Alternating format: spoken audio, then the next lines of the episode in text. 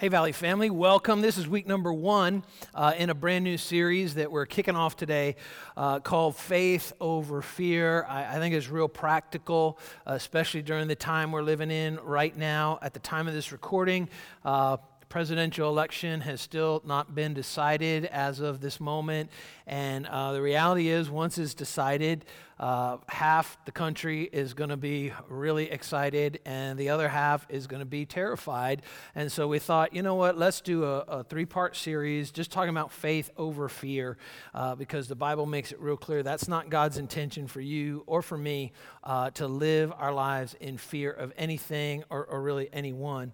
Uh, but before I do that, want to want to introduce to you a, a, new staff member that we we have joined the team. This is Josh Silva, uh, and he's graduated graduate from Florida International University, has a bachelor's of business in administration and finance, uh, and is going to be our comptroller, uh, specifically working in finance under Judy uh, Sheck, uh, who, who is our financial director. Uh, also, he's real techy, so you're going to see him probably more so on the tech side than the day to day operations and administration. But uh, also, it doesn't hurt that he's engaged to my daughter, and so that, that probably even helps a little bit. but, you know, sure makes him look a lot prettier with her next to him like that. But just welcome him. We're really excited excited. Josh did an internship with us this summer uh, for three months. was a huge, huge help to us, and uh, the team here, our staff, just loved him so much. Uh, I think they probably would have told me to take a hike if I didn't offer him a job. So you're going to love Josh as well, and just give him a big shout out when you see him.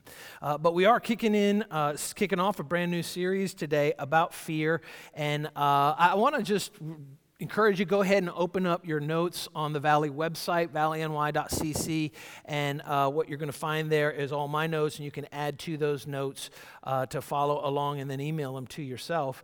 Uh, I want to start with one of the verses really close to my heart, and I'll give you the background to it. In Psalm 56, verse 3, the Bible says, When I'm afraid, I'll put my trust in you. Now, when I was a little boy, uh, I, I, had like incredible uh, fear, all kinds of different fear, uh, so much so that, that uh, I mean, it, it just uh, paralyzed me sometimes.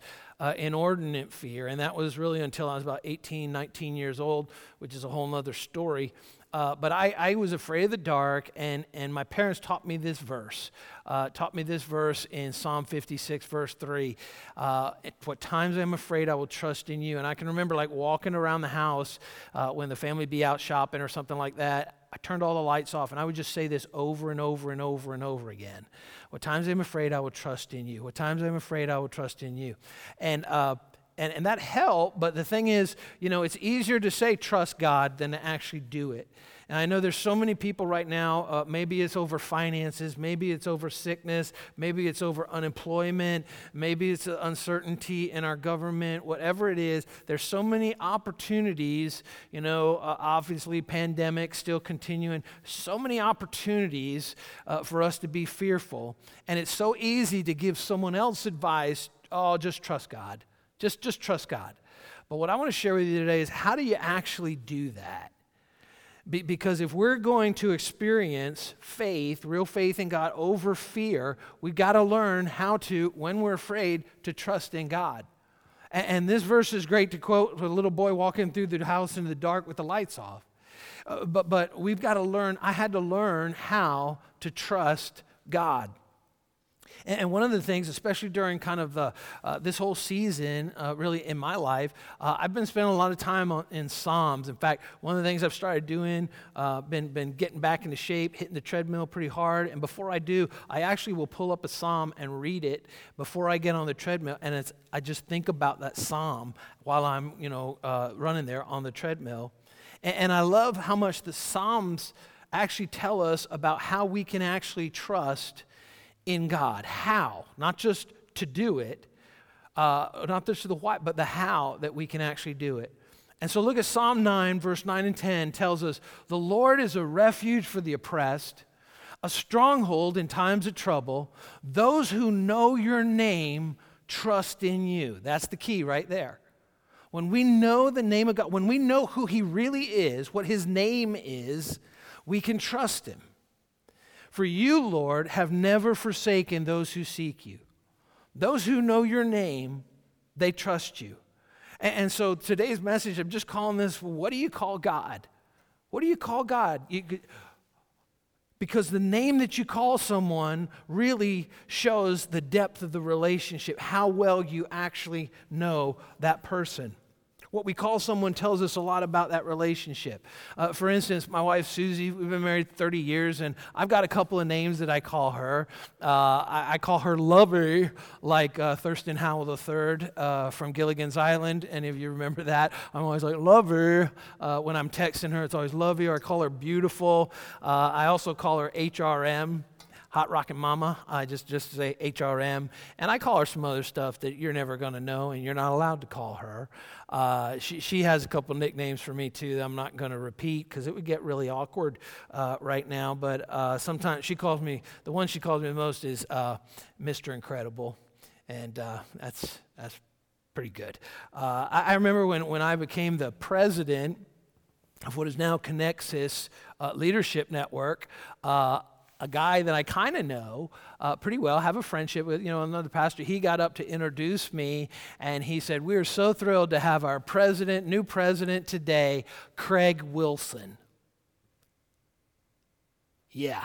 If you want to get on my bad side, call me Craig. My name is Greg, G R E G, and uh, Williamson, not Wilson. And I was like, what a great introduction that was. I don't know who Craig Wilson was, but uh, obviously I kind of know him from meetings and all, but we don't have that much of a relationship. Maybe you call me Pastor Greg. That, that would indicate you know what I do. Uh, that's not who I am, that's what I do. Uh, as a pastor here at Valley, uh, if, if you call me boss, uh, or if you call me doc, or if you call me chief, uh, that means you probably work on staff here. That's, that's what the team calls me, you know, one of those. Uh, if you call me Greg, uh, that means we probably got, you know, we, we've shared some real time together. Um, you, you, know, we, we've got some stories to tell that, that we have in common. Um, we're probably pretty close. Uh, if you call me Williamson, uh, I, I, it's probably because I've known you for over 30 years. That's what, you know, back in the Back in the day, high school, there was just Williamson. And there were some other ones I'm not going to repeat uh, because they weren't so flattering. But, but anyway, uh, name determines kind of the, the relationship, what you call someone.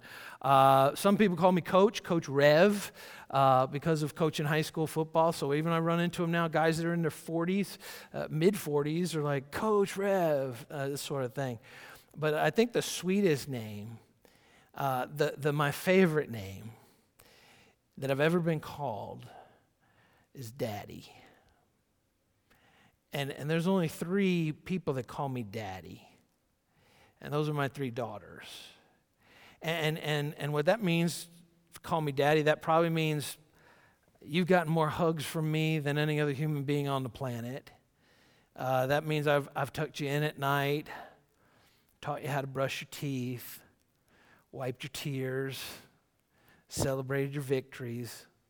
That, that, that name to me is the most precious name that anyone ever calls me is daddy. And so when we call some, what we call someone tells a lot about the relationship. What you call God tells a lot about the relationship and really how much you know him or maybe even how little you know him. If you refer to God as the, you know, the big guy in the sky, the man upstairs, chances are you don't really have a relationship with God. But Jesus called God Abba, which in Aramaic means daddy. He called him daddy. And that's the relationship that God wants with you and wants with me. And we can't trust him until we really know who he is. So, what we call God reflects how well we actually know Him. This is the big idea. You can't trust Him unless you know Him. You have to know Him. And again, back to Psalm, 90, uh, Psalm 9, verse 10 those who know your name trust in you. Those who know your name trust in you.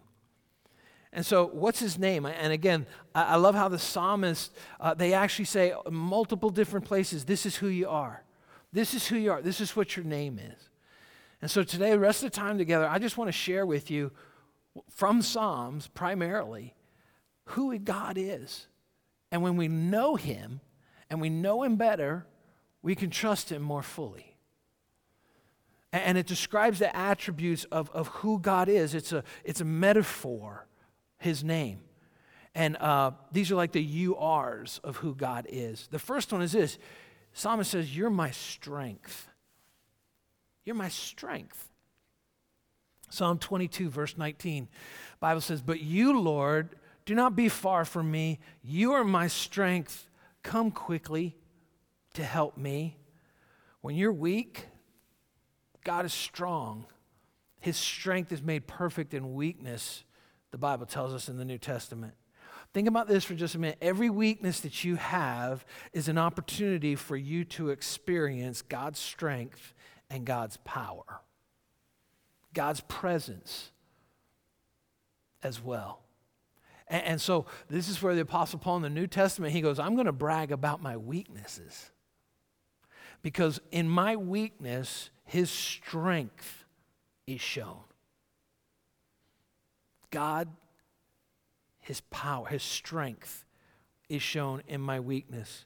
So if, if you're overwhelmed right now, maybe with what's going on around you, maybe what's going on in our country, if you're overwhelmed with, with whatever circumstance or situation that you look at, maybe in your family, give God your weakness, and you know what He'll give you?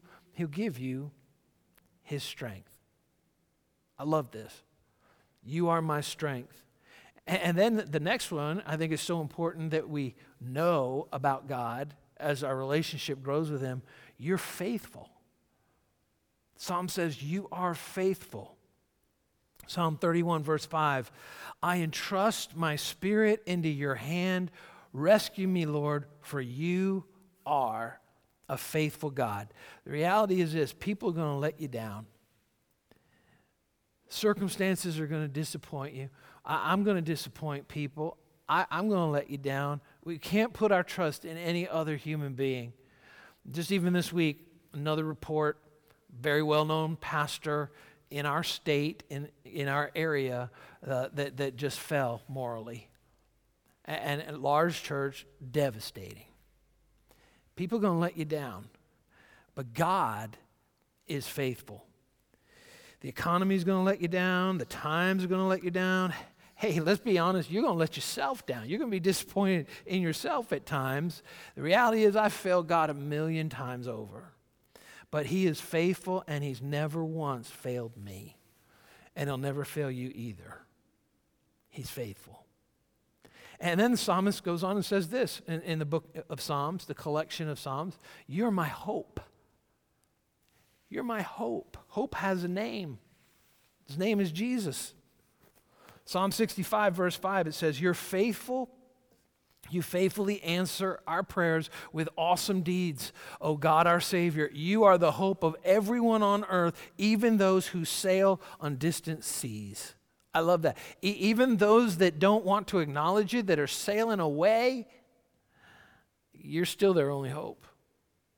It's not in a man, it, it, it's certainly not in politi- politics, it's not in a government leader, it's not even in a spiritual leader.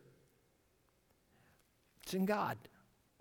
You are the hope of every person on earth. God is the only answer. And so, God is my hope. Our hope's not in a person, a leader, a government, a system, a medicine, a vaccine. Our hope is in one all powerful, all knowing, ever present God who spoke the word, who spoke the world into being. That's what the prophet Isaiah said. Those who know God's name know him personally, know him intimately, and trust him. And then the next thing we find in, in Psalms is this you're near. God is near. You're near. Psalm 75, verse 1. We thank you, O God. We give you thanks because you are near. He's not far off. That's why Jesus came to be close. God came near. People everywhere tell of your wonderful deeds. I, I love it in the book of James in the New Testament. It says, Every time that we draw near to God, He draws near to us. So many times people are like, Where's God? I, I, I don't know where He is. Well, He didn't leave. We might have walked away from Him. He's near. God's not far off, He's not distant, He's not uninvolved. God is near. He's loving, He's caring, He's compassionate, and He never leaves. He said He'd never leave or forsake us. So, what do you call God? What do you call God? Is He your strength? Is He faithful? Is He your hope? Is He near? And then, man, I, I just love this one so much. You are so good. He's not just good, God is so good. He's like compounded good. Look at this. I love Psalm 86 in the New Living Translation. and look at it. It's all highlighted. We were going over this with the tech team. I was like, oh, I'll just highlight the whole dadgum thing. You know, because this is so good. This is so true. Oh, Lord, you are so good, so ready to forgive, so full of unfailing love for all who ask for your help. He is so good. God isn't just good, He's so good. Jesus came even when we were unrighteous to give us the gift of forgiveness. The Bible says, while we were still sinners, Christ died for us. God demonstrates his own love for us in this that while we were still sinners, Christ died for us. That's how good he is. He's not just good, he's so good. He's good all the time. That means when the economy's good and when the economy's bad, God is so good.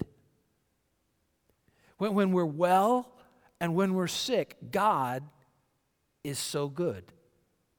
When, when life is easy, when life is hard, God is so good. It's who He is. And, and He's not just so good, He, he, he He's so ready to forgive. He's so ready. He's waiting. He, he's like on pins and needles, wanting, waiting to forgive us when we confess our sin to Him. Man, that is great, great news. He is ready to forgive, He's poised. He, he's just ready to say, Yes, I forgive you. If we confess our sins, God's not just able, He's so ready and waiting for you and I to come back to Him, no matter what we've done. And He's not just so good and so ready to forgive, He's also so loving. He's so loving. He's not just loving, love is what He is, it's the essence, the, the, the shortest, best definition of God in the whole Bible is this God is love. He's love. All real love emanates from the heart of God. God is love. He's so love. Love isn't just what he does, it's who he is. And, and nothing that you can ever do or I could ever do can keep him from loving us the way that he does. And there's nothing you could ever accomplish, no, no, no, victory you could ever win that would ever cause God to love you more. He loves you unconditionally, and there's nothing you can do about it to get him to love you more. God is so good. God is so ready to forgive. God is so loving. So let me ask you this question. As we're talking about trusting God and not being full of fear, what do you call God? Do you know him? Do you really know who He is? Because at times when I'm afraid, I can trust in Him. Trust you, God, because I know who you are. God, you are my strength. God, you are faithful. God, you are my hope. God, you are always near. God, you are so good. God, you are ready to forgive. God, you are so loving. I think the first step for us to really begin to put faith over fear, to really trust God and not allow the circumstances and situations that we might find ourselves in the middle of, difficulties and challenges. to distract us. If you and I are going to put faith over fear, we need to be able to say, like the psalmist said, You are my God. You are my God. You're not my mama's and my daddy's God. You're not my neighbor's God.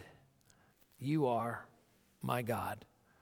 This is what Psalm 118 says You're my God, and I'll praise you. You are my God, and I will exalt you. Give thanks to the Lord, for he is good. His faithful love endures forever. You know, in every, every uh, young person's life, at one time or another, maybe even if you grew up in church, there comes a time, came a time for me as a pastor's kid that I had to make, that God became my own. That God really became my God, not my mom and dad's, my God. Had to happen in the life of my daughters as well. We raised them. We, we, we've raised them in a home that acknowledged Jesus Christ, Jesus at the center, but there had to come a time in each one of their lives when it wasn't my dad's God, you're my God. Most of the time, I'll say this in my own life, and I saw this in the life of my children, my wife as well. It goes from their God to my God during the time of difficulty. When we choose, I'm going to trust you. I'm going to trust you, God. I'm not going to be afraid.